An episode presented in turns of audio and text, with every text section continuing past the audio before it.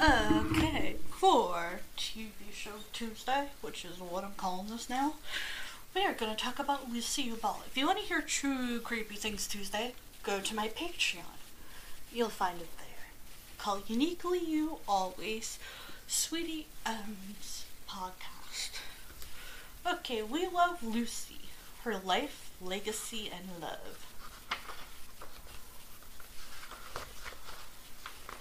Now, she was a TV star from what I remember. She was in I Love Lucy. Um, Why We All Love Lucy. Lucille Ball was a Hollywood giant who blazed a trail for women in front of and behind the camera, and boy did she make us laugh.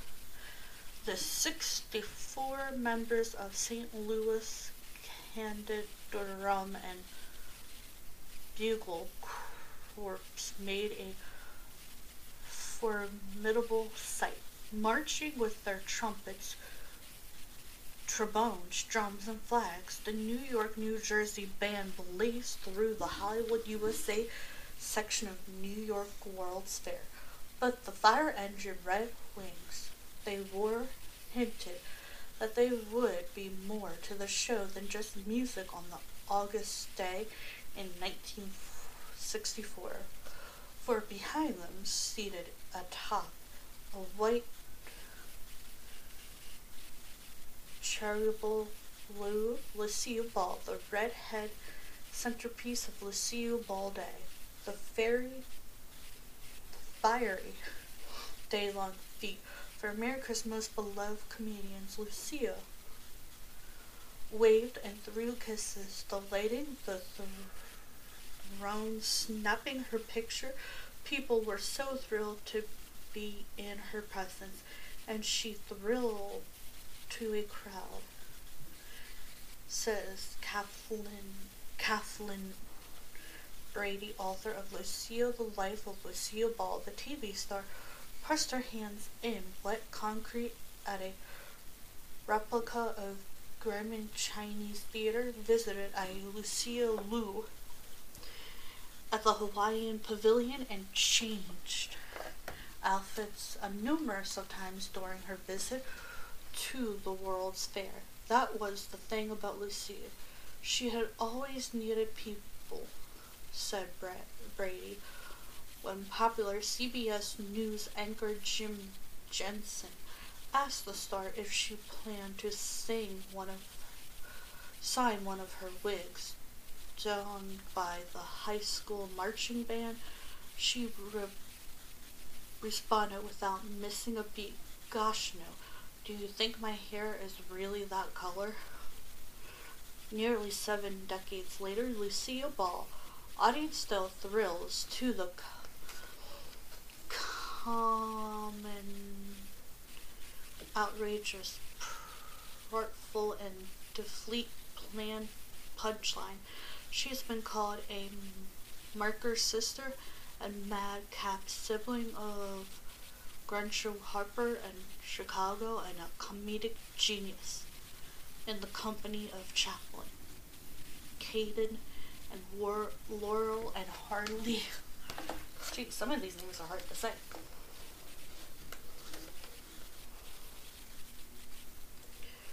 She touched audiences and cracked them up by portraying every woman with phantoms. Learn Lucia Richards, the middle class housewife who yarned for glitzery fame, debuted in 1950 more. Lucia Ball, Sissy, 1960, at the time the I Love Lucy show came to an end, she began her life without Disa. Disa? Disa. Disa. Thousands thrilled to see their favorite star at the New York World's Fair on Lucille Ball Day, August 31st, 1964. Women on TV were primarily dressed their formative moms, American society back then largely frowned on women who pursued careers and sought to make a spectacle of themselves. Even on I Love Lucy, the main character's husband, played by Lucille Ball's real spouse, Cuban born Ball leader Deza Arens longed for a wife who would stay at home and care for the kids, not one who brimmed with ambition and could never escape a life of cooking and cleaning. Instead, Lucia seemed genetically programmed to tilt endlessly at society constraints with her restless search for fame, while viewers knew that every one of her schemes to make it big would come crashing down. It didn't matter. They just couldn't stop cheering her on, laughing and having a ball. Yet the show and several Lucia Lucy's sequels proved to be be both groundbreaking and seasonally feminist. They perceivably included storylines dealing with issues like maternal tension, pregnancy, parenthood, women in the workplace, and the commonly felt agues of suburban life. Lucia and her neighbor Ethel Ethel presented a humorous yet realistic and loving female friendship. She showed me that female buddies like Lucy and Ethel were just as important and appealing as male buddies like Bob, Hope, and Bing Crosby, says Brady. Lucia Richards, though, was not Lucia Ball. Whereas one was a starry eyed optimist, the other was a clear eyed striver.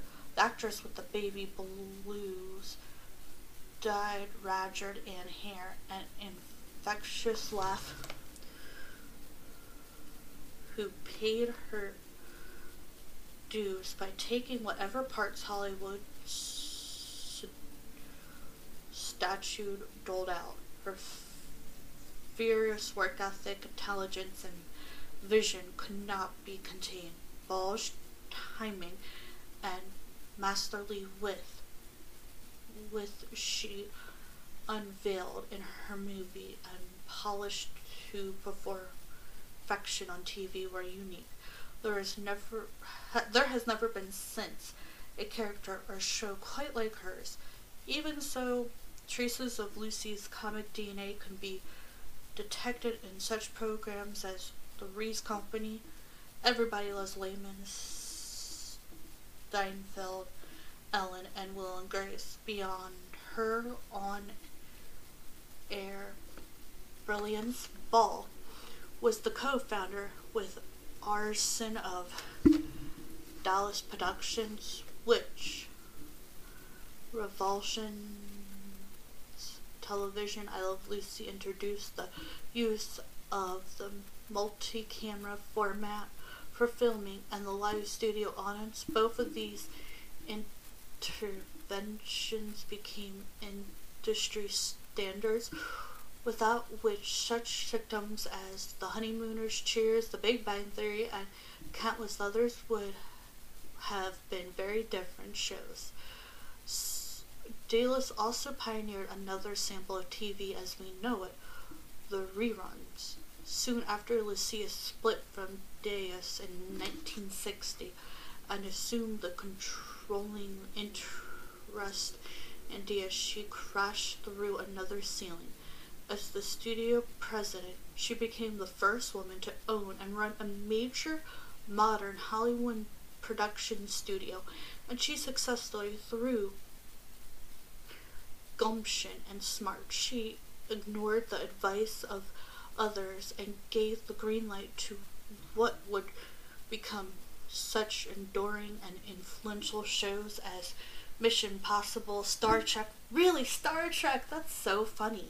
I, oh, excuse me. I just started watching it and I haven't quite got it yet, but they have like lots of spin off, lots of like reboots. Like that show is still on till 2022.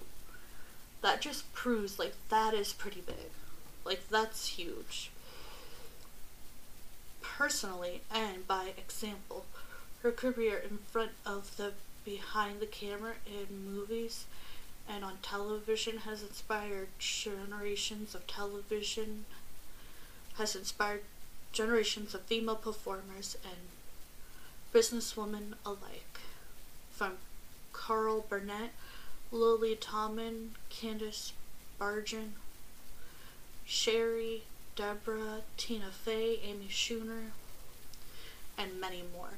As her friend Burnett noted, she opened those doors for women to accept as executives. On the summer day in 1964, when the sea visited the World's Fair, the star watched complication of her work debut in Japanese, French, German, and Spanish. Completion.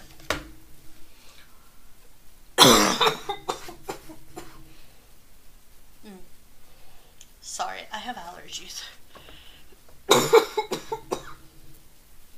Mm. Okay. Where was I? Completion. Mm. Uh. oh, Okay. The Globe appeared of her 1950s hit show and its sequel, The Lucy Show, which could be seen in 44 countries today more than 30 years after her death, and seven days, seven decades after I Love Lucy first appear, aired. Lucille's ball work is still occupies, available online and on TV for devotees to enjoy and viewers to joyless discover. As fans say, every minute of the day, somewhere someone is watching I Love Lucy, and why not? She's easy to love. Ooh, there's something up here. Through this arch at 10 a.m. will pass the world's most beloved redhead Lucia Ball, star of the I Love Lucy show, for her celebration of Lucia Day starring at Hollywood USA 10:30 a.m. Enjoy America's favorite coffee. Oh, moments. Ooh. Some facts about pandas. The bamboo bear. It was once thought that the giant panda might be related to the raccoon. However, scientists have since proven that it is a member of the bear family. The giant panda is officially classed as a carnivore meat eater, though its diet is more likely that of an omnivore plant eater. The vast variety of a giant panda's diet consists of bamboo due to an effective digestive system. They need to eat large quantities to get the nutrients they need. A giant panda can spend 14 hours a day eating and will typically eat 11 to 18 kg in one day. 99% of this bamboo. But they will also eat fish, eggs, and small animals if the opportunity arises. In the wild, giant pandas are territorial and generally solitary animals. Let's see if we have an ad break for today. Our sponsor. Ad break, ad break, ad break, ad break. Sponsor, sponsor, sponsor, sponsor. And before we go to ad breaks or sponsors, let's get a little bit of a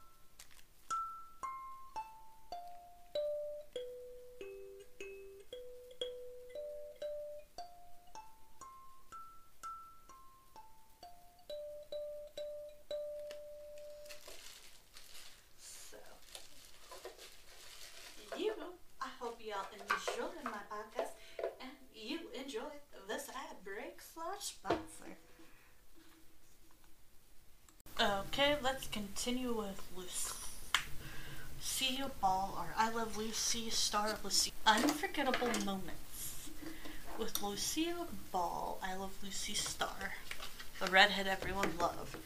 From 1951 to 1957, America, who tuned into I Love Lucy, were treated to a half hour of unburdened joy through the antics of Lucy and Richard Richie Richard and their neighbors Ethel and Fred. Here are a few highlights. Job searching.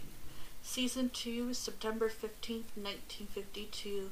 The Richards and Mertes decide that the man and the woman should swap roles, so while Richard and Fred stay at home, where they fail miserably as house husbands, Lucy and Ethel take jobs creamy candy kitchen. They don't fear much.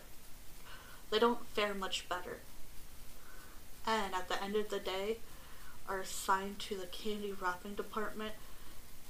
There, the stern supervisor, played by Alina Alman, Aliva Alman, warns them if one piece of candy gets past you and into the packing room unwrapped, you're fired. Needless to say, Lucy and Ethel can't keep up with the oh, conveyor belt and restore to stuffing candy in their mouths, blouses, and hats. To prepare for the episode, the actress trained at See's Candies in Los Angeles. I remember that episode because a lot of people like Drake and Josh did an episode and a few others. So like you've seen it if you haven't seen that. Like I didn't realize that's where it came from. Season 3, March 29th, 1954. Lucia is green with envy after she learns that wealthy former classmate Cynthia Harcourt is in town and raising money for charity. When Cynthia hits Lucy up for a donation, Lucy puts on airs, and she and Ethel unwi- unwillingly pledge to donate five, not realizing that they each are committing to $500 each. Needing to make a quick buck, they take part in a public stunt for a movie. Women from Mars, dressed as invaders from the Red Planet, they showed up at the top of the Empire State Building, speaking gibberish, terrifying tourists from Kansas make the papers and earn 1,000 greenback. Mars had become a source of both wonder and fear during this period, with such films as The War of Worlds, Invaders from Mars, and Aben and Cecil Go to Mars appeared the year before.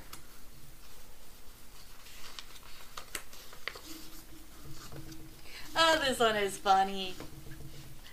This is the I've seen other places do this one too. Okay, Lucia, Italy movie. Season 5, episode Season 5, April 6, 1956. While visiting Rome, Lucia auditions for the film Bitter Grapes. Believing the movie is about wine making, she heads to the town of Turo to learn traditional methods. There she climbs into a vat with a seasoned grape stomper. Lucia starts practicing prancing around the vat and accidentally stumbles into the other women who take offense and shove Lucia in return. The women wrestle and before long they are stained red. Once the fight started, the ladies was bent on drowning me in the water that filled the bottom of the vat ball of the shot which got out of hand. To create the scene, Lucia crew used grape stoned by California viners. The Lucia Ball, Season 1, February 18, 1952. Ricky is looking for a new act for his show. And of course, Lucia wants to perform, hoping to get a part in a ballet skit. She heads to a dance school to practice her plies, and she is put through the paces by Madame Lamond. Lemonade? Lemond. Not surprisingly, when Lucy attempts to practice on the bar, she becomes impossibly untwined. Lamond was played by Mary Vickers Wright, who had identically been considered for the role of Ethel and would guest star on Lucy's later shows as Lucy Ryder, Melanie Pudge note. When Mary came on, you knew you were in for a lot of laughs. Lucia Ball, Season 6, March 4th, 1954. The Richard and Martez have moved to the country, and Richie is surprised by the high cost of living. Hoping to make some extra money, Lucy exclaims, We could raise things. Chickens, for instance, which Fred knows about from having grown up on a farm. Lucy and Ethel buy 500 chickens. Before Fred has finished the henhouse, so they decide to keep them inside. It's not long before the chickens completely take over. The episode was inspired by the chickens that Lucia and Days kept in the backyard. They were the oldest chickens in the world, recalled Pugh. One day Lucy got up and did her impression of her older old chickens. We remember it and used it in this episode. It's kind of funny. Okay. The Freezer, Season 1, April 28th, 1954. 2. Upset that the cost of bacon has risen to 79 cents a pound. I'm so sorry. I just laughed because that. Oh my. She would not have liked 2022's money. Oh wow. Like, how everything is even. Like, the dollar store is now done a dollar 25 cent store.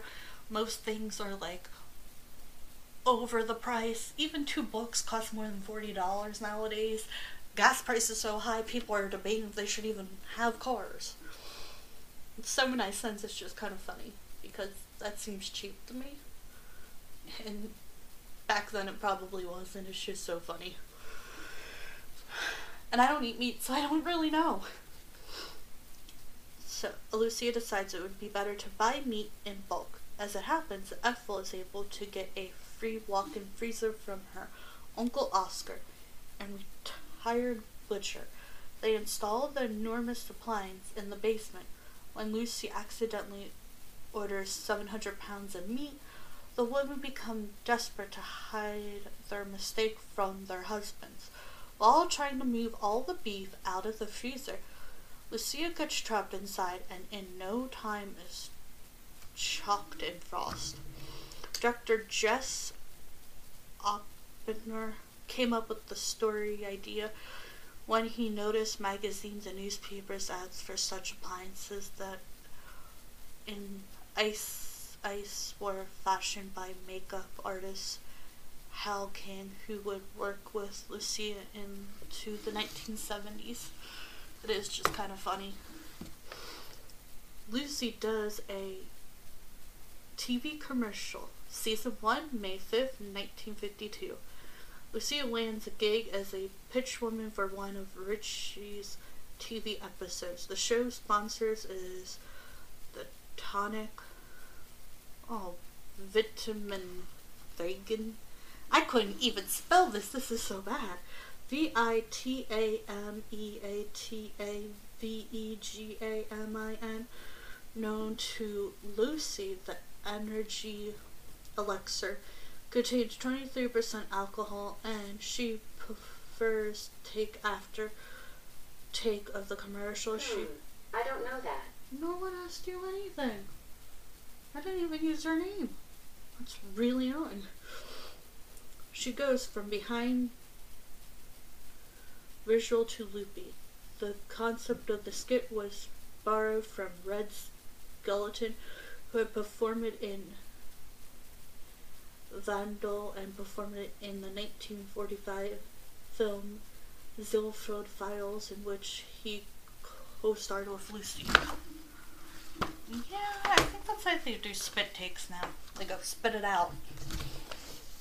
That's why they tell you to spit it out because you're doing take after take after take after take after take.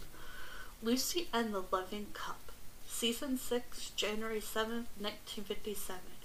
In his spare time, Des bred racehorses, and for his episode, he invited the Triple Crown winning jockey John Legend to guest star in the sketch. Ricky plans to present a Loving Cup trophy to Waldron. Lucy is excited about attending the banquet and rushes out to buy a new outfit. But when Richie sees her hat, he makes fun of it, commenting that she would look better wearing the trophy. Lucy jokingly puts the loving cup on her head, where it becomes hopelessly stuck. With little time before the banquet is to begin, she and Ethel race to a silversmith shop to have the trophy removed. The quickest way there is by subway, and during the trip, Lucy loses Ethel, and the scene called for a lot of extras, many of whom can be seen chuckling at the star's antics. Uh, because she has to wear something over her head because she doesn't want people to see her like that. It is kind of funny. Wishing upon a star, Lucille Ball came to Hollywood in 1933 determined to make it in the movies. She worked hard, harder than most any other actor or actress and appeared in scores of films. By the 1940s, she was America's undisputed queen of the B movies, but she wanted more, much more. Okay, we're continuing with Lucille Ball right now. Let's get to it, and let's do it. If I can find the page I was on.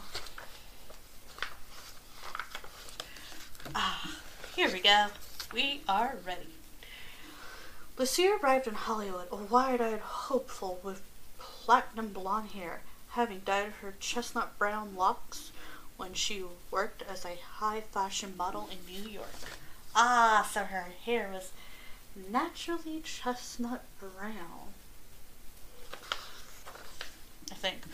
Lucia Richards and her friend Ethel and Fred Martez are in Los Angeles at the legendary Brown Derby restaurant. They are hoping to catch a glimpse of the movie star. And every time they hear an actor's name mentioned, they jump up to look around. A waiter ushers William Holden to a seat in the adjustable booth. He's Lucy's favorite actor, and her starring causes the Academy Award-winning singer to turn the tables and instantly stare back. This so unsettling Lucy that she decides to leave.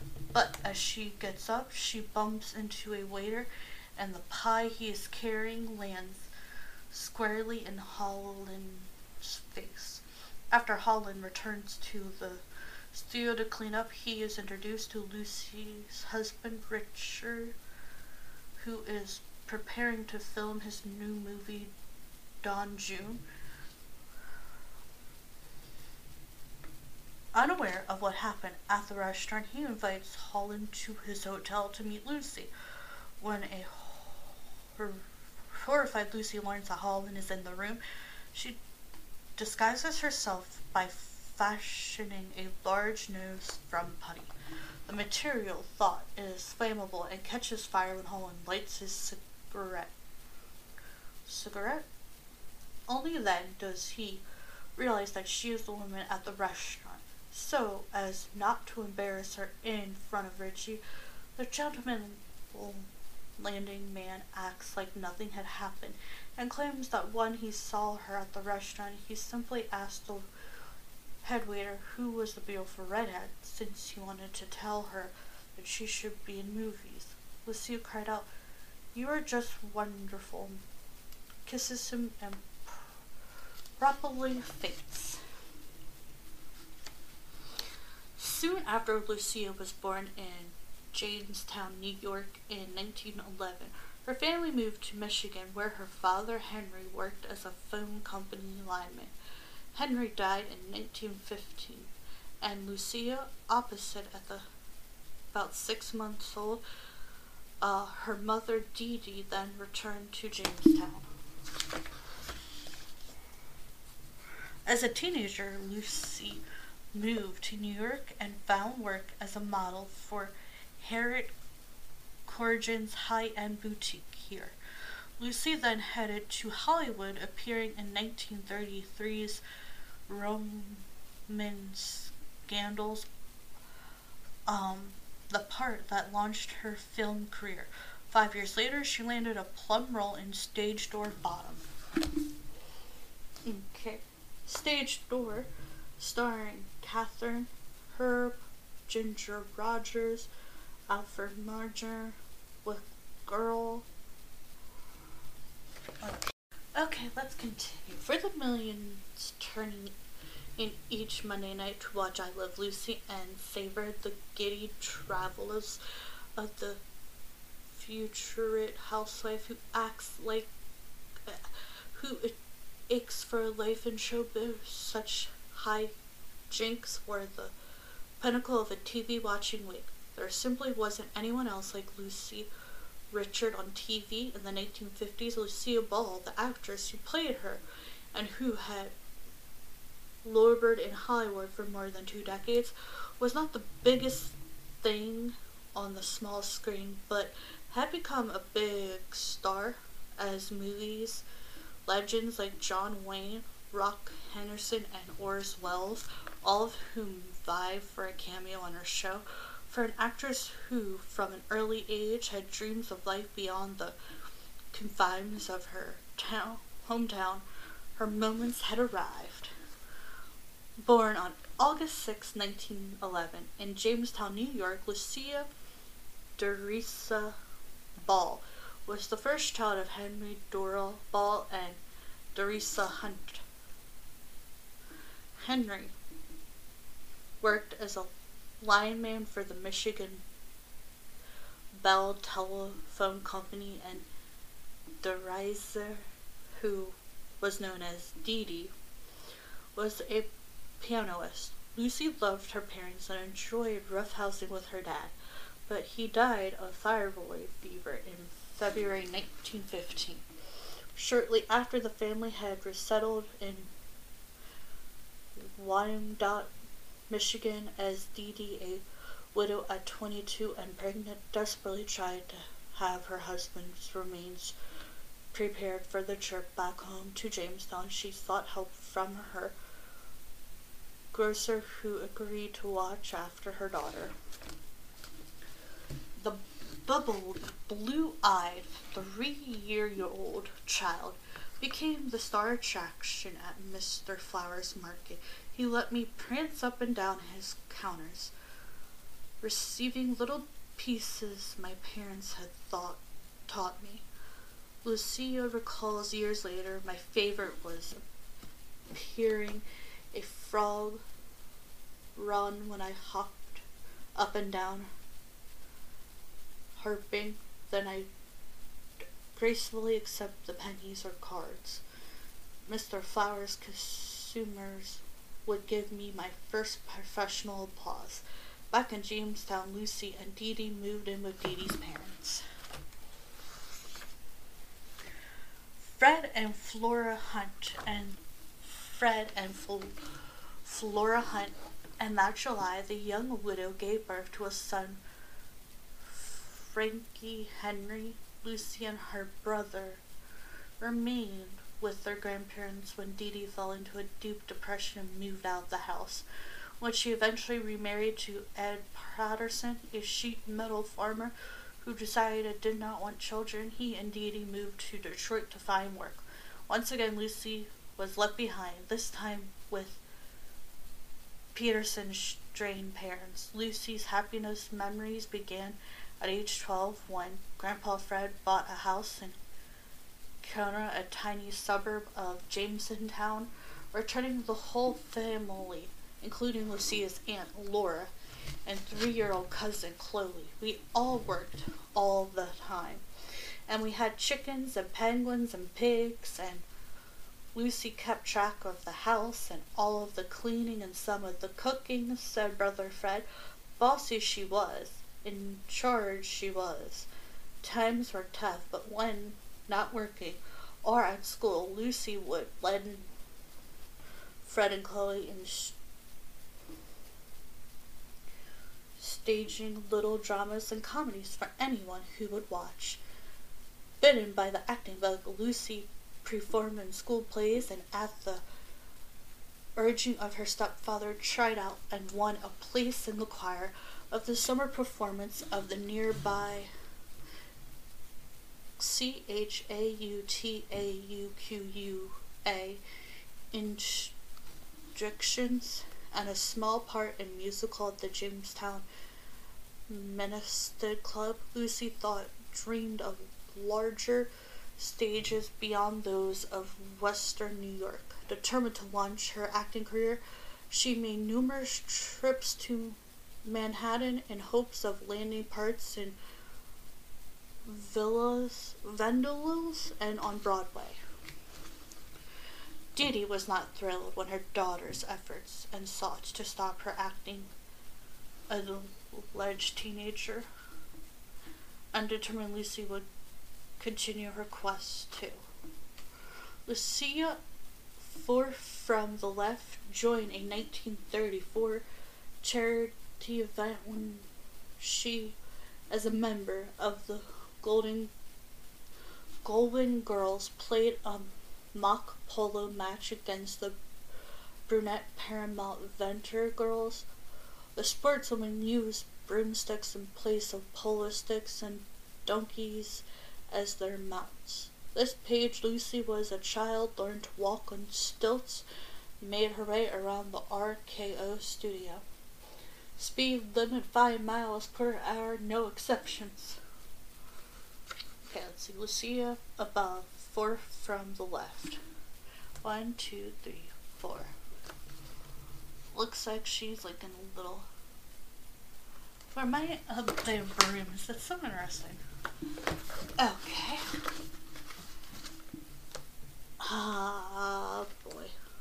If I'd been tested, I probably would have never gotten it because I wasn't beautiful, stopping, or any of the things these girls were. Lucy on her first day on the set of 1933's Roman Scandal. Lucia in 1938 horned her timing on the radio program like the Phil Baker Show, a variety show that's where the comic and according Baker's presented skits, music, and what? Let's continue. That was really weird. Really weird. Okay. Breaking the showbiz when she was 15, the high school arrived in New York City with a suitcase of $50 sewn into her underwear.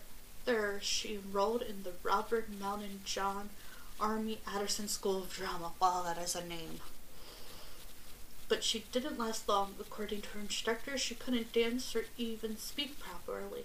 All I learned in drama school was how to be frightened, Lucy recalled. The rejection only steeled her determination, and she continued making the 40 miles trip for Jameson to try out for parts in Broadway shows and Ziegfeld's Flossie style music revenue. Fortunately, she was tall, pretty, and wildly and had in the ergo of Broadway a great set of gams. Really? That's kind of funny. Kind of weird. Really, gams. Gams? It's like what, legs? I think? I have no idea. It's just a funny word, gams. Sometimes I'm such a child because that is hilarious to me. Okay. Uh, eventually, she landed a job as a mannequin for con- Container Haiti Corrigan, the high-end dressmaker bleached Lucy's chestnut brown hair, showed her how to strike an elegant pose, and taught her to behave with class.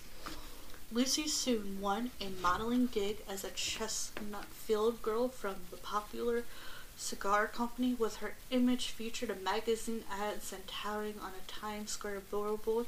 She attracted the attention of a talent agent who sent her to Hollywood.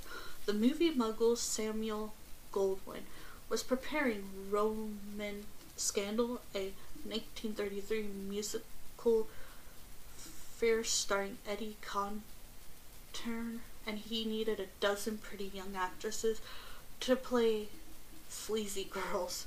Lucy got a part, but admitted if I don't, if I, if I'd been tested, I probably would never have gotten it because I wasn't beautiful, zaffing, and any of the things these girls wore. Clutching her six-week contract, Lucy arrived at Samuel Goldwyn Productions.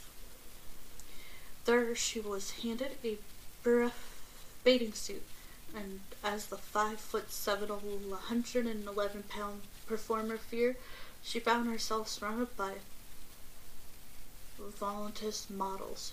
Needing to be noticed, she took some creepy paper for her purse and placed pieces on her face. When Kenner saw her, he couldn't stop laughing. Marx Bros room service. I have no idea why my thing is freaking me out right now, but that's a whole different story. Okay. Even so, she learned the ins and outs of Hollywood and took whatever work she could find. She appeared that same year in Broadway through a keyhole in Blood Mary and won Golden executioner, she was one of the dozen of girls at the studio waiting for the opportunity. The difference was that she was a worker. That and Jesus, that what energy. Eager to have her family with her, Lucy sent for Dee Dee, Fred, and her grandfather in the spring of 1934, hoping for more than an uncredited part. She signed with Columbia Pictures and earned a role in 1934's The Little Pigskins. I didn't know what I was getting into, she said of the Three Stooges rug. Slapstick fare, which included the trio of Larry, Curly, and Moe hitting her with pies and dousing her with salsa, but the comic abuse paid off with her first film credit. When Columbia cut back on its contract, Lucy moved to RKO Pictures, appearing in 1935's Roberta and 1936 Follow the Fleet with Ginger Rogers and Fred. Rogers found Lucy to be a laugh a minute, and Lucy honored her craft at the time. Lucy honored her craft at the acting school run by Rogers' mother, Leah. Lucy's facility with comedy brought her strings of stock Hollywood parts. Nothing was beneath me, she admitted. I'd scream, I'll yell, I'll run through the set. I'll wear stringy clothes. It worked for Lily Pones Jacks.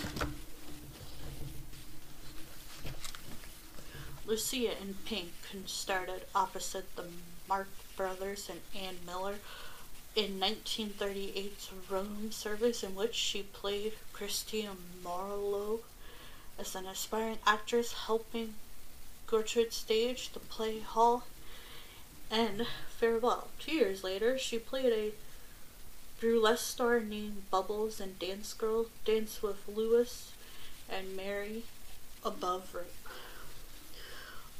Okie and Jeannie Raymond 1936 film.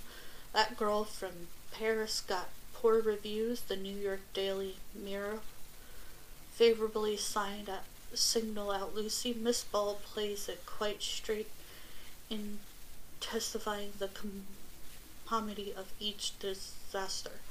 She rates thereby more conspiracy role conspicuous roles and more intense promotions. She is a comedy comedian which is always fun find.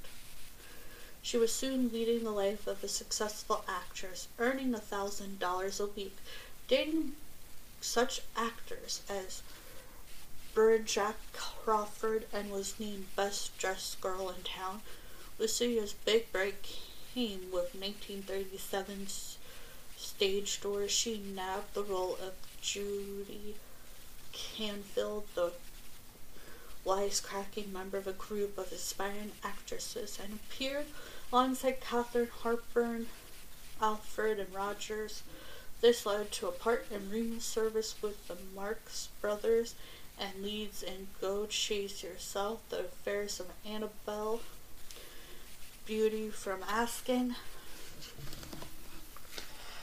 Since Lucia couldn't get cast in the previous picture she craved, the woman dubbed the Queen of the B movies, starring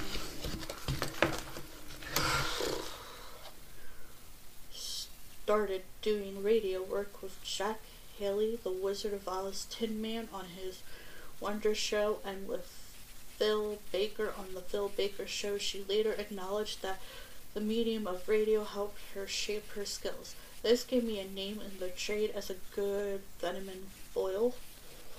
I could flip a comedy line, which a lot of the actresses couldn't do. In radio, I couldn't depend on props or com- most costumes or makeup. I had to rely on timing and tone of voice for comedic effects, and this was invaluable training.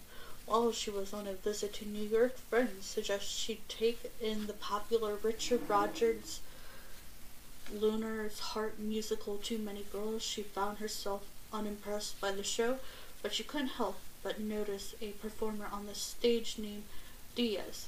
Diaz played the part of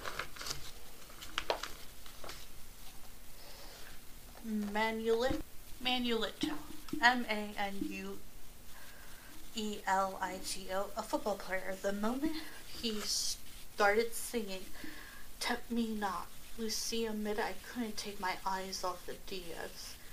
Aaron's striped football jersey hugged his big shoulder and chest, while those narrow hips and tight football pants swayed to catchy rhymes of the bongo drums he was carrying. I recognized the kind of electrifying charm that could that can never be faked. Star quality. Lucy toyed with the idea of arranging a meeting with Diaz, but instead headed back to Hollywood.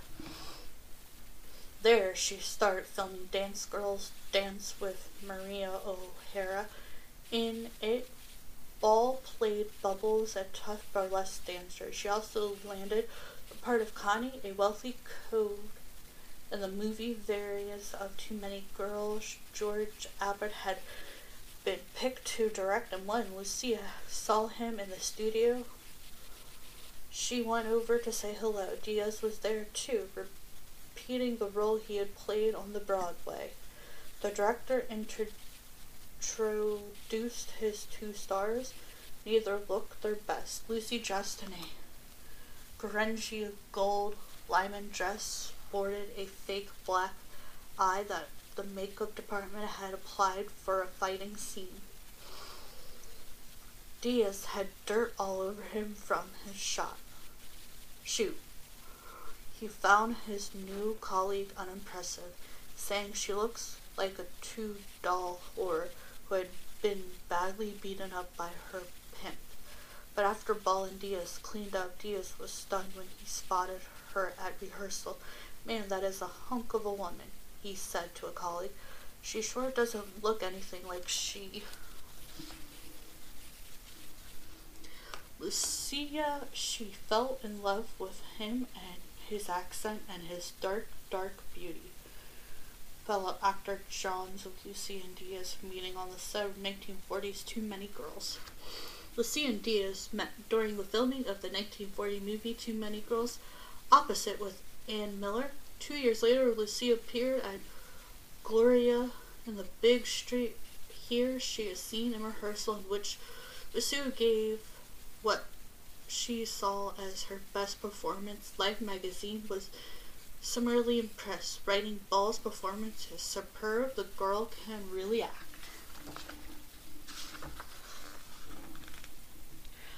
Okay. Did this morning. At the dinner for the cast and crew at a Mexican restaurant that evening, Diaz and Lucy split off from the rest of the bunch and chatted quietly while the others headed to the dance floor. As co-star Ann Miller noted, it was like the instant kiss doll, you know, instant love. Diaz Alberto Anores Dia Acho the third was born in San Diego, Santiago, Cuba. Wow, I can't pronounce anything. On March 2nd, 1970, the son of a wealthy politician and doctor, the family owned ranches, and his grandfather confounded the Braham rum distill.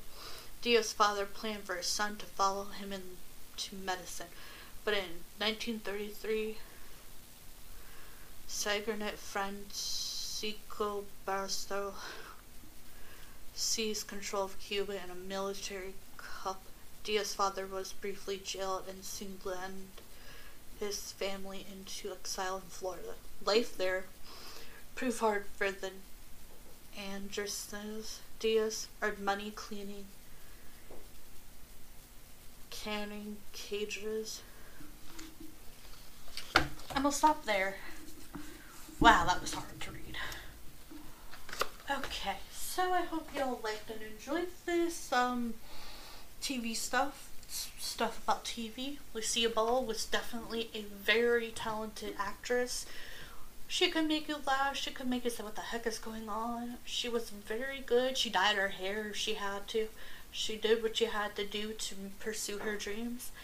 I hope I can do that. I hope I can be as good as her, where I can pursue my dreams and do what I want to do, and be ready. And I hope that if you can follow your dreams, go through the hoops if you need to, but not too many hoops. Nothing dangerous or sexual, but just like do small parts if you have to. Do small steps to work your way up. I hope you have a great and wonderful week, and if you want to check out true creepy things and true crimes, check out my Patreon. Hope. Bye for now. Some facts about pandas. The bamboo bear it was once thought that the giant panda might be related to the raccoon. However, scientists have since proven that it is a member of the bear family. The giant panda is officially classed as a carnivore meat eater, though its diet is more likely that of an omnivore plant eater. The vast variety of a giant panda's diet consists of bamboo due to an effective digestive system. They need to eat large quantities to get the nutrients they need. A giant panda can spend 14 hours a day eating and will typically eat 11 to 18 kg in one day. 99% of this bamboo. But they will also eat fish, eggs, and small animals if the opportunity arises. In the wild, giant pandas are territorial and generally solitary animals. Let's see if we have an ad break for today. Our sponsor. Ad break, ad break, ad break, ad break. Sponsor, sponsor, sponsor, sponsor. And before we go to ad breaks or sponsors, let's get a little bit of a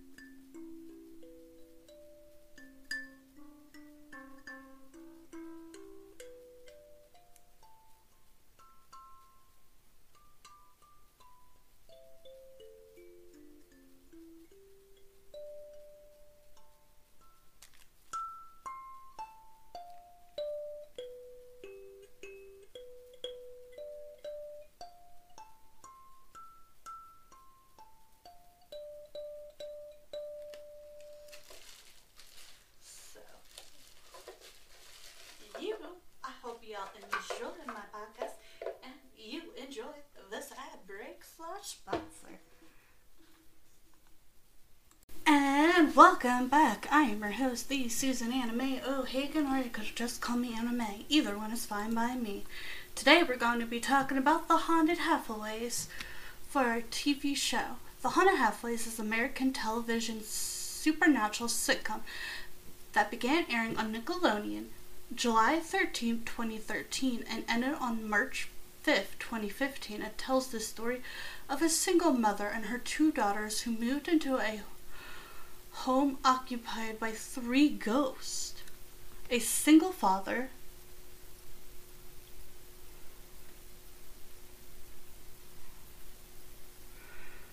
a single father, and his two sons. The family solves their problems using ghost powers and normal human methods.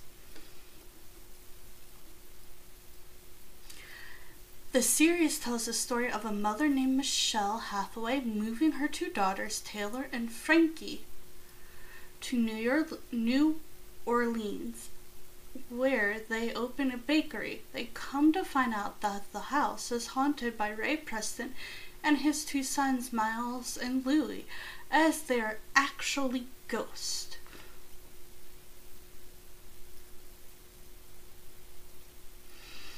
The families learn to live with each other and tackle everyday problems together. Main characters.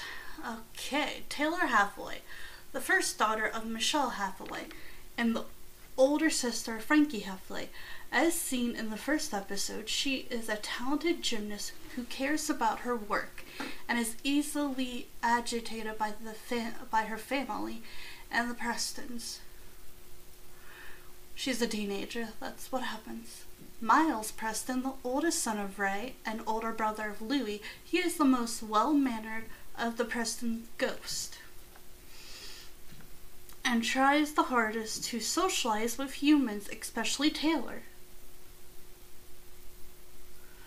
Mm, especially Taylor. Miles does his best to help Taylor with her problems, but he tends to do more harm than good.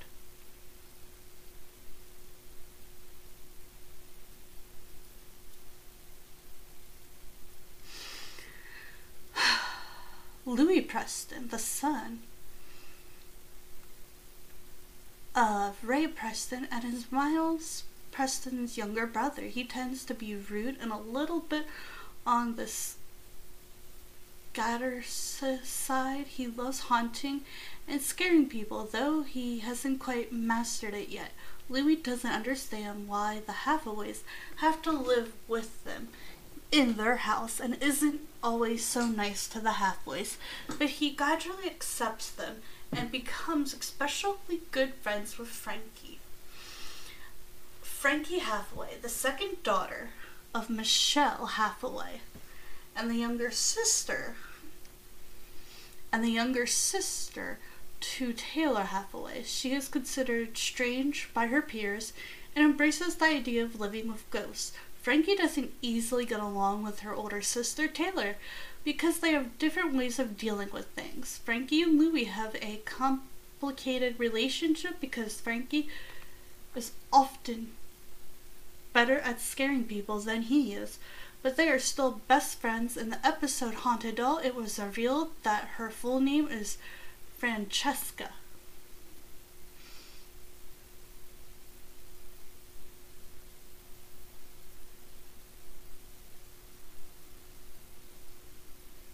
Francesca.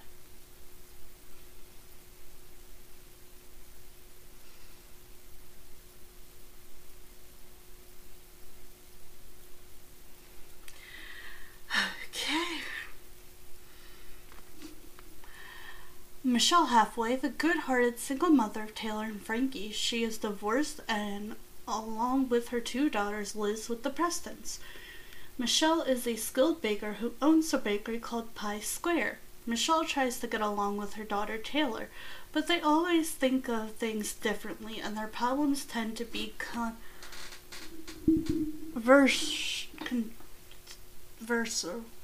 Michelle and Ray also find a complicated relationship because of their different styles of parenting. As Ray Preston, the father of Miles and Louie, as seen in the first episode, he plays the saxophone. Ray prefers a laid back, back laid back lifestyle, so he isn't very good at disciplining his sons when they misbehave. Emma, a girl on Taylor's gymnastic team and goes to Taylor's school who tends to not understand much of what people around her do, Emma is also very clumsy and ditzy. Meadow, a girl who joins Taylor's gymnastics team and becomes Taylor's best friend. After an incident in the Hathaway house, she gains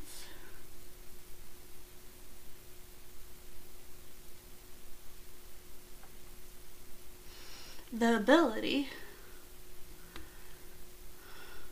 to see ghosts and soon becomes friends with Miles, not knowing that Miles is a ghost.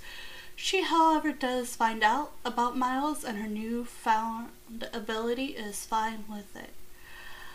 Uh, Scott Thompson, a boy who Taylor has a crush on, and the, becomes her boyfriend. And Lily, a girl who attends the same school Taylor Hathaway attends and is on the school's gymnastics team. She does not appear until season two. Sophie, a girl who attends the same school Taylor Hathaway attends and is one of the school's gymnastics on the school's gymnastics team. Uh, uh, Penelope Pritchard. Tin. Pritchardton. Pritchardton. A girl who attends the same school as Frankie Hathaway and is known for her crazy obsession with dolls. She is very wealthy and doesn't like Frankie that much. Madame Leboeuf, a mystical and spiritual woman who makes a living by exorcising unwanted ghosts. Mrs. Dobson, Louie's teacher at Ichabod Crane Academy. Nickelodeon ordered the series pilot, directed by Bruce Leonard in August 2012, and ordered 20 episodes in January 2013. On January 21st, 2013, six additional episodes were picked up, bringing the first season up to a total of 26 episodes. On October 21st, 2013, Nickelodeon renewed The Haunted Hathaways for Season 2. The second season started airing on June 28, 2014. The series was filmed at Paramount Studios in Hollywood, California. Last episode aired March 5, 2015.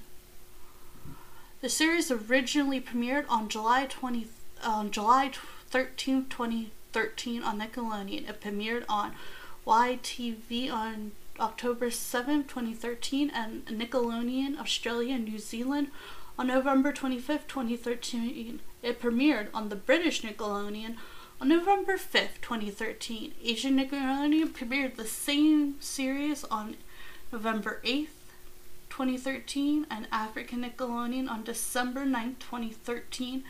Reruns of the series aired on Nickelodeon until March 19, 2015. The series returned with reruns on May 2015 in the United States on Nicktoons and TeenNick. This series is available on Netflix and on Paramount. That's where I watched it a lot. The Haunted Hathaways have generally received a positive re- reception. David Hinckley of New York Daily News says that it was the tradition of smashing two very different families together and having a normal level of sitcom zaniness compound by the unexpected appearance of supernatural. He enjoyed the idea of a traditional sitcom every once in a while. Sonny Sylvia of the AV Club claims it to be unique and slightly convoluted. She also said that it has an interesting gender and Richard Cool breakdown. Ratings. The series premiered on July 2013 on July 13, 2013 and scored a 3.3 million views after a brand, brand new Sam Cat. The ep- next episode aired the next episode that aired scored 2.8 million views as of November 24th, 2020. Uh, as of November 2014, the most watched episode is the pilot with 3.31 million views. The second most watched episode is Haunted Sleepover with 2.8 million views. The least watched episode is Haunted Revenge with 1.23 million views. In Australia, Pilot received 47,000 views, making it the third most watched Nickelodeon broadcast that day. The same episode received 138,000 views in the United Kingdom.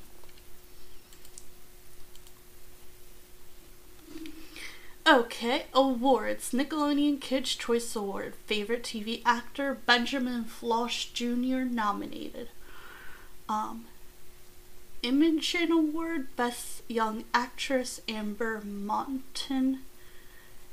Imagen Award Best Young Actor Benjamin Flores Jr.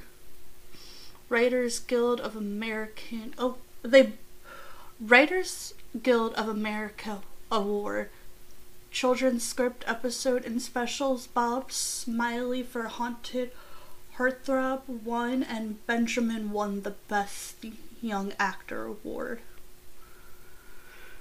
Writers Guild, um, children's script, um, Boosie and Jamie for Haunted Sister nominated.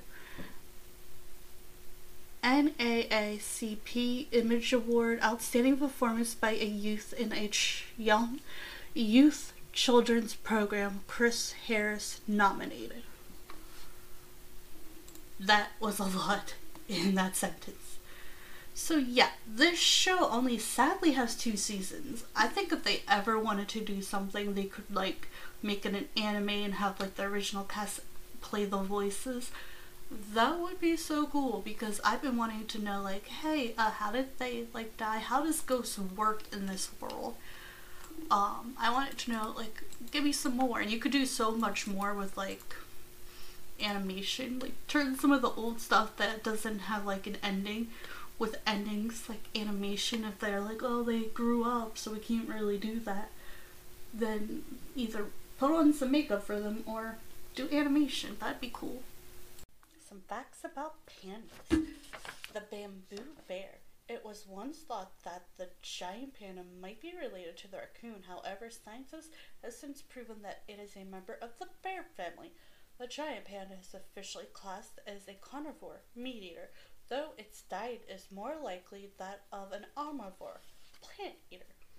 The vast variety of a giant panda's diet consists of bamboo due to an effective digestive system, they need to eat large quantities to get the nutrients they need. A giant panda can spend 14 hours a day eating and will typically eat 11 to 18 kg in one day.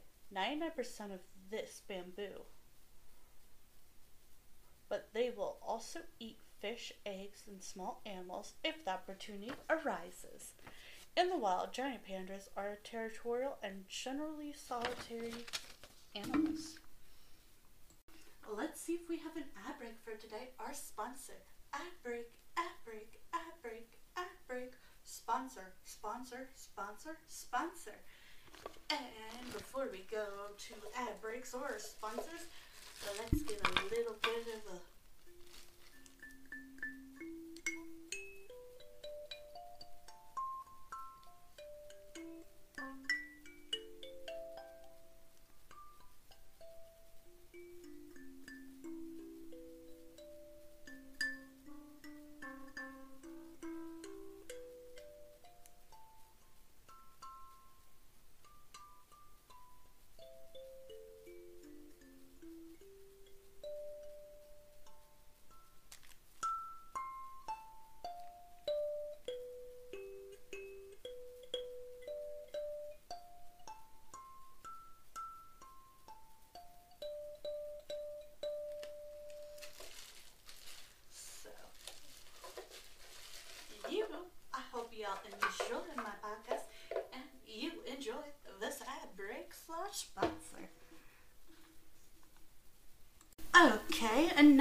talk about The Haunted Thundermans.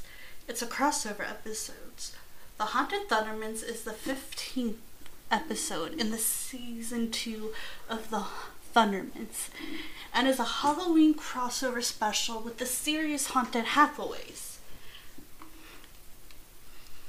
Summary A supervillain escaped Ghost World on Halloween, and the Thundermans heed head to New Orleans to join forces with the Hathaways and the Prestons to defeat the ghoul. However, saving the day gets complicated when superpower trick-or-treat sibling jealousy, evil villains, and teen romance get in the way.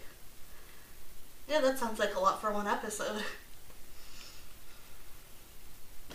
Miles and Louis Preston get lost in Ghost World and find themselves by the Ghost World prison for the criminally insane. Miles and Louis Miles tells Louis that Louis that this is the place that was built to build the most ruthless criminals ever. The Green Ghoul. The Green Ghoul was too close to taking over the world until he was stopped by Hank Thunderman. Louis accidentally cracks the prison wall, causing the Green Ghoul to escape. The Green Ghoul vows to finish what he had started, destroy the mighty Thunderman. In Hiddenville, Phoebe is looking for her eyeliner to finish up her Halloween costume to go to Cherry's party, but Max makes fun of her.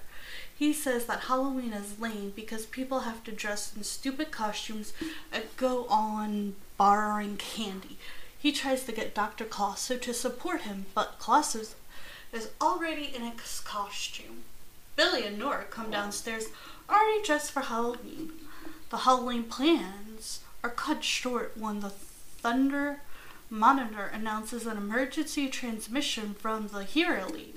Super President Kickbutt Contact tells Hank and Hank that Green Ghoul, one of the Hank's worst villains, has escaped from prison. She then shows them a hologram of Louis, saying that the boy was seen around the prison and was raced all the way to New Orleans. She asks Hank to come out of retirement and capture the ghost, since he is the only one who has been able to defeat him. Hank asks the entire family to go with him to New Orleans because it's not safe for them to stay behind without him since the Green Ghoul could come looking for him. In New Orleans, Taylor, Hathaway talks to her boyfriend Scott about attending Chad's Halloween party, but Scott declines because he has to administrate medicine to homeless dogs for people and pet partner forever. Taylor gets mad and says that she will look for someone else who doesn't leave her alone on Halloween. The Thundermans arrive at Michelle's Hathaway's Pie Square Bakery in New Orleans, where the Hero Elite tracks them. Hank gives them a special protective amulet called the Demon Bling, made of demonite, which would protect them from ghost possession. If a ghost ever possessed one of them, it could combine its powers with their powers and become unstoppable. Michelle welcomes the Thundermans to the bakery. Phoebe explains to Max about being forced to come to New Orleans, missing her Harry's Halloween party, Max takes off his amulet, arguing that he doesn't want to ward off Ghoul. He wants to catch him. If he takes down the greatest villain ever, then he would be the greatest. Phoebe tells him that Ghoul is a level 13 ghost, but Max says he has a ghost zapper machine which detects ghosts. He turns on the device and it starts beeping as if it is detecting a ghost. Phoebe mocks him, thinking that the device is a false alarm. In the kitchen, Frankie Hathaway complains to Louie about the mayor pining posts of her all over town. Order people to give her only one piece of can- Halloween candy. Louis promises to help Frankie using his ghost powers. He tries to levitate a table near the couch where Billy and Nora are seated. He fails terribly. Nora asks him if he wants to go to the bathroom. Louis freaks out because he didn't expect Nora to see him since he is a ghost. He runs back to the kitchen screaming. He tells Frankie and Miles what just happened. Billy and Nora wave at them. Miles waves back. Then Miles says that the kids must have the gift of true sight, which lets humans see ghosts.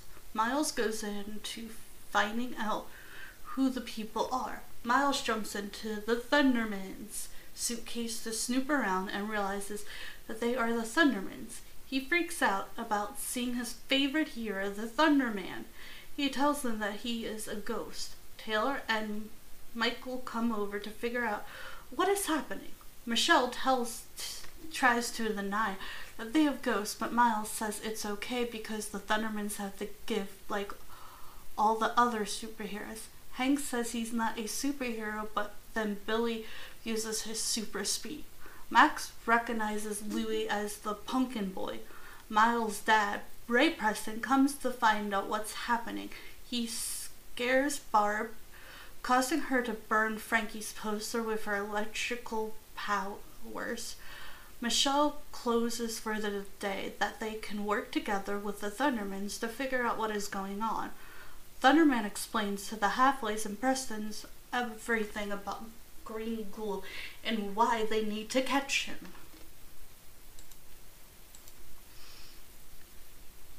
Max goes to hang out with Taylor, mistaking her for a ghost.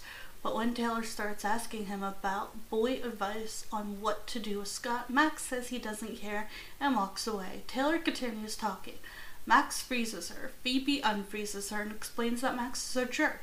Phoebe and Taylor talk warmly, warm, quickly warm up to each other. Frankie goes to Billy and Nora and asks them to go trick or treating with her. As they wait for their dad to catch Green Ghoul, she invites them to her bedroom to become her wingmen. This makes Louis jealous. Chad arrives at the Hathaway's to pick up food for the party. Taylor's surprised that Chad seems more social than usual.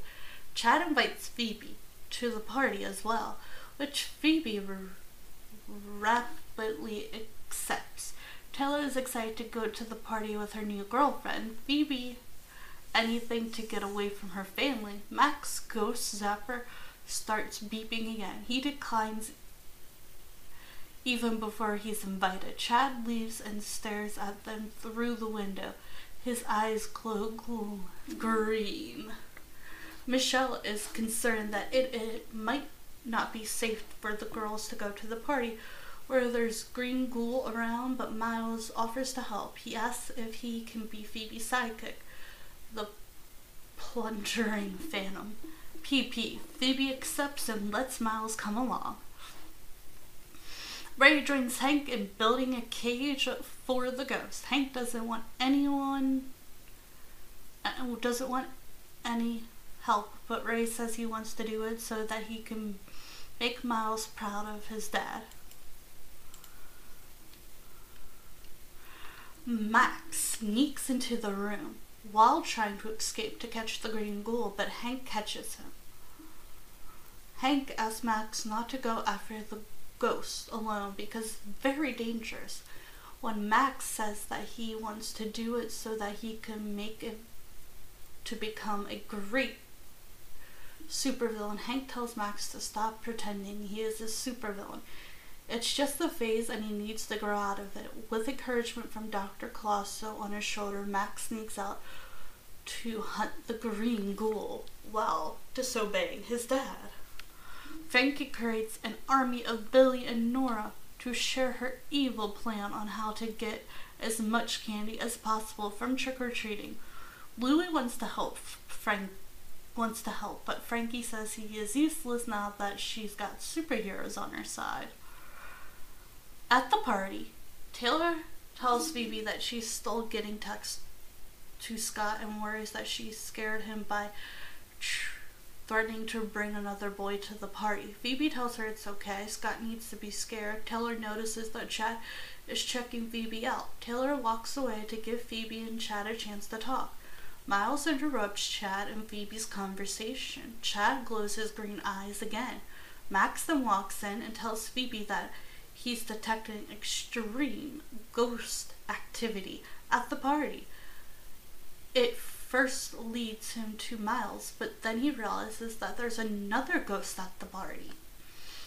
Unfortunately, Max tracks tracking is interrupted when the party guard comes over to kick him out. He runs to Taylor and grabs her hand. He lies to the guard that he's Taylor's boyfriend, plus one for the party. Taylor agrees to save Max, but that then Amanda takes a picture of Taylor holding hands with Max and threatens to post it online to expose Taylor for cheating on Scott. Taylor forces Max to help her get the phone and delete the photo before Amber posts it. Chad takes Phoebe outside for a stroll.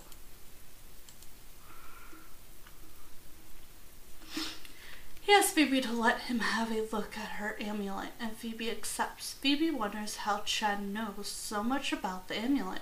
Chad reveals that he's not actually Chad. The green ghoul comes out of Chad's body and possesses Phoebe. Oh no, that's not good. Ghoul Phoebe says that with his powers combined with Phoebe's powers, he will be able to take over the world. But first, to get revenge on Thunderman, he knocks Chad aside and makes a huge evil laugh. Taylor and Max continue searching for Amber to delete the photo. She says Max walks too slow for a superhero, but Max reminds her that he's a supervillain. He also tells her that Taylor reminds him of Phoebe, not a compliment. Max says even if they don't delete the photo, it's not a big deal, but Taylor is worried about being accused of cheating. Max mistakes another girl for Amanda and drowns her phone in a punch. In a punch? As Taylor points out that that's the wrong phone, she gets a notification that Amber has posted the photo. Her life is over, but on the bright side, Max looks good in the photo. Max.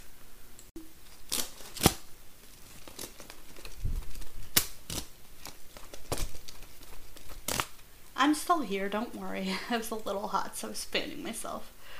But let's get back to the story. Okay. Green Ghoul. Phoebe continues to practice. Phoebe continues to pre- perceive Phoebe's powers in the garden while Phoebe tries to kick him out of her body.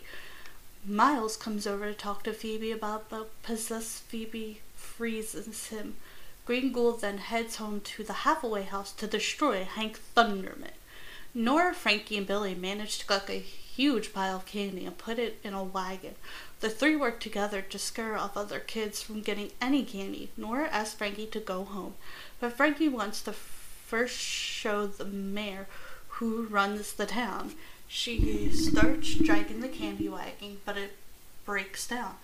Other kids dressed as zombies attack Frankie's team for stealing candy away from them.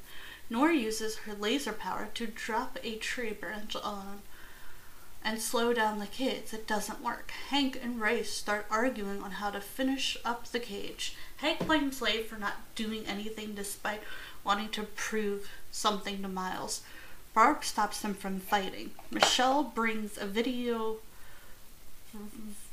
surveillance showing evidence that Chad is possessed by the green ghoul. They plan to go to the party and stop the ghoul. Chad, before hurting Taylor and Phoebe, Louis offers to get the address that Taylor left, but unfortunately he locks the parents inside the cage. Hank says that he built the cage so that only only non-ghosts can open it from the outside. They are trapped. Louis teleports to the party to warn Phoebe and Taylor. He finds Taylor and Max and informs them that Chad is possessed by the Green Ghoul. Taylor and Max run to the garden only to find the real Chad lying on the ground. Max is, are, is ready to attack Chad in order to save his sister, but Chad has no clue what's going on. He doesn't even know why he isn't dressed as Ray Scratchers as he planned. Taylor figures out that the ghost is no longer inside Chad's body. Taylor wonders why the ghost would leave Scott's body. Dr. Colosso pops out of Max's bag and says that he knows why. Taylor is surprised to see a talking bunny. Really? You're surprised about that? You live with ghosts and they're superheroes. You're surprised by a talking rabbit? Are you sure? You live with ghosts. But okay, be surprised by a talking rabbit. That's makes perfect sense. Okay, sure. That's just weird to me. okay. Uh, surprised to see a talking bunny. Klaus and Taylor have a heated argument about Taylor cheating on Scott with Max. Max shuts them up so they can focus on finding Phoebe. The green ghoul, Phoebe, reveals herself to call Max to reveals himself to Ma- Max calling Max. Brothers Max gets the ghost zapped ready to zap. Zapper to ready to zap green ghoul. Ghoul Phoebe then talks in Phoebe's voice saying that Max would never hurt his sister. Max proves him wrong by telling him to check his recent bite marks on Phoebe's ankles. Green Ghoul then uses Phoebe's telekinesis to throw the ghost zapper away from Max. Max tells Taylor to stand aside so he can fight with the Green Ghoul. Phoebe. The two start fighting using both their powers. Max's fighting skills has impressed the Green Ghoul so much that he offers Max a chance to join him and work with him. Max declines, despite Dr. Colosso insisting that they should hear him out. Green Ghoul is disappointed that Max turned down his offer. He knocks him down and walks away, calling Max a pretender. Taylor notices the frozen Miles. Max unfreezes Miles and asks him to teleport him and warn the rest. Unfortunately, Miles' powers can't work because of being frozen. Scott catches Taylor holding Max to wipe out blood from his lips. He confronts Taylor about the photo with Max and for finding him holding Max. Max excuses himself to go fix the problem at the bakery. Taylor tells Scott that she has to go after Max. Although Max means nothing to her, Scott gets confused.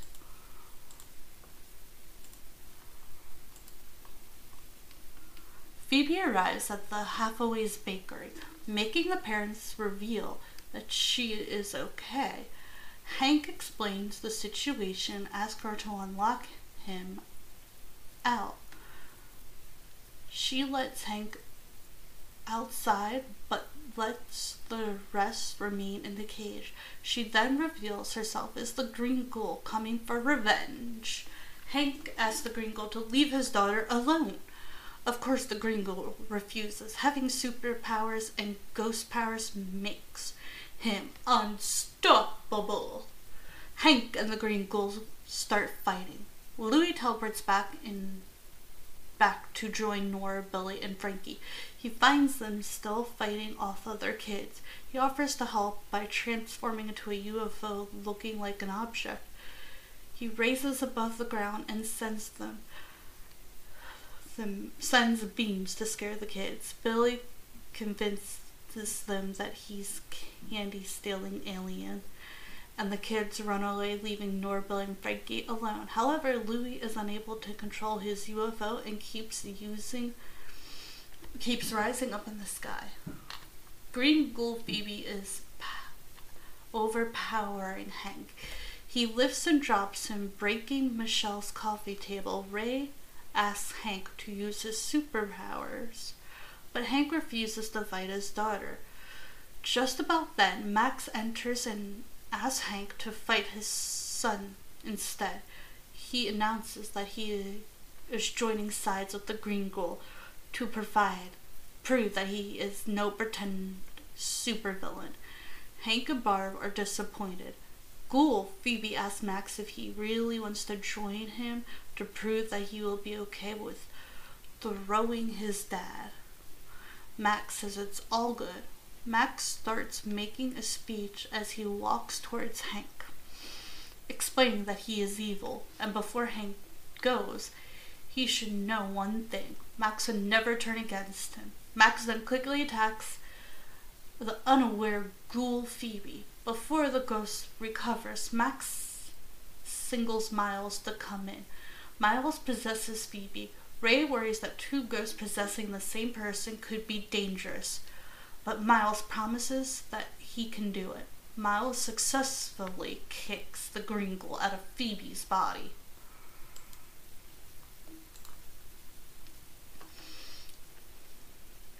The parents are pleased to have Phoebe back. Taylor unlocks the rest of the parents from the cage. Evil ghost villain materializes into a human form and swears to destroy all of them. Ray uses his ghost powers to stop him from snipping while Miles tries to freeze him. Max tries to freeze him. Max asks Phoebe to do a double freeze, but Phoebe reminds them that if their freeze breath ever touches, they would freeze the entire city. Max says they will be careful. The Thunder Twins use their freezing powers on the Green Ghoul at the same time. He freezes Ray and Miles tries lifting him into the cage, but he's too heavy for them. Hank Thunderman then carries him with so much ease into the cage and locks him again. Ray tells Miles that he can see why Thunderman is his number one hero, but Miles quickly corrects him, saying that he was always Miles' number one hero. Hank thanks Max. Hank thanks Max and Phoebe for their work and apologizes to Max for thinking he couldn't handle himself. After everything has settled, Max expresses to Phoebe how happy he was to work with Thunderman. Phoebe promises she might consider him if she ever needed a sidekick. Max, oh, Miles, expresses to Phoebe how happy he was to work with Thunderman. Phoebe promises she might consider him if she ever needs a sidekick. Max tries to cheer up Taylor, but Taylor is too worried that she's lost a really good guy. Scott arrives saying that they need to talk.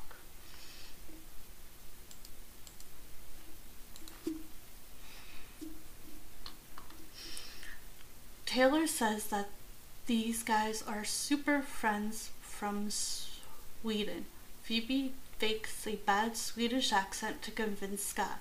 Max stands up and tells Scott that he pulled Taylor away because he likes her, but also she talks about with Scott.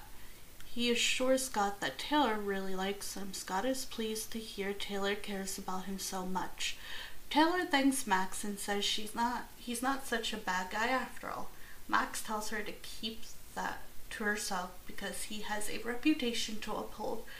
Colosso is disappointed in Max for saving his dad, Phoebe and, and Taylor, so he poops in Max's bag. Seriously, Colosso. Okay, now it's. I wanted to check on the green ghoul.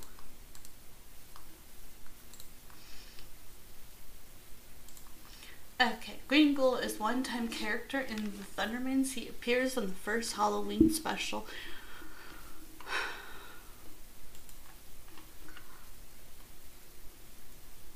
Haunted Thundermans. He's a ghost that was once imprisoned by Hank Thunderman, but escaped after Miles and Louie accidentally freed him. He took control of Phoebe and almost killed Hank, but was fooled by Max. He battled the Thundermans and Hathaways and was defeated when Phoebe and Max combined their ice breath and Hank threw him into the ghost cage. Green Ghoul once attempted to take over the world. He almost succeeded but was stopped by Hank.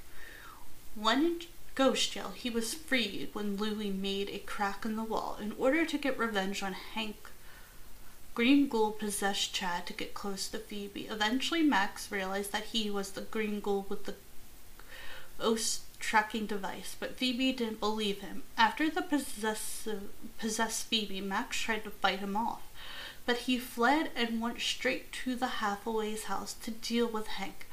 Noticing that the adults were accidentally imprisoned, the Green Ghoul only frees Hank in order to deal with him personally.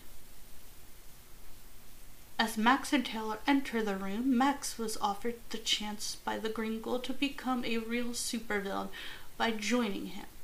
As it first appeared that Max was willing to accept the offer, he attempts to ice breath him a few times. After being kicked out of Phoebe's body, Miles, Max, and Phoebe both combine their ice breath on him, successfully freezing and imprisoning the green. Hank then uses his super strength to throw the ghoul into the ghost cage, and he was then sent back to jail. And now we're all winded down. I hope you all enjoyed my podcast about movies, TV shows, books, and games. And I hope you all have a great and wonderful week and a weekend. If you want to hear more of me, I do have other podcasts as well on Acast, so you can check those out. And I also have a kids podcast as well called Gummy Bears Podcast Land. That if you want to hear more of me during the weekend, you can. But I hope you all have a great, wonderful week, and I hope you all enjoy this. And I just tell you my opinion, facts about the show. Hopefully, we could agree to disagree, or you could give me your opinion. I could take it into consideration, and you could take mine into consideration. And I really do enjoy doing this. You guys are my fans, and I love you, and you guys are so wonderful social butterflies. And you're so genuinely a great and wonderful butterfly gem. I hope you all have a great and wonderful fluffy day. And don't forget to check out my other stuff. I do have a YouTube channel as well, which is named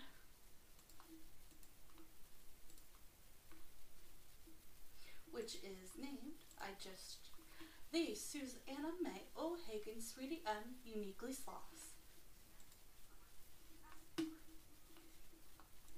And I will give you a little bit of facts. Um, only go to the bathroom once a week on the ground. That is it. Just a fun fact, a little bit about sloths I thought you might enjoy. Okay, over and out. Bye for now. Love my uniquely gem butterflies. Fly off and enjoy. Bye for now.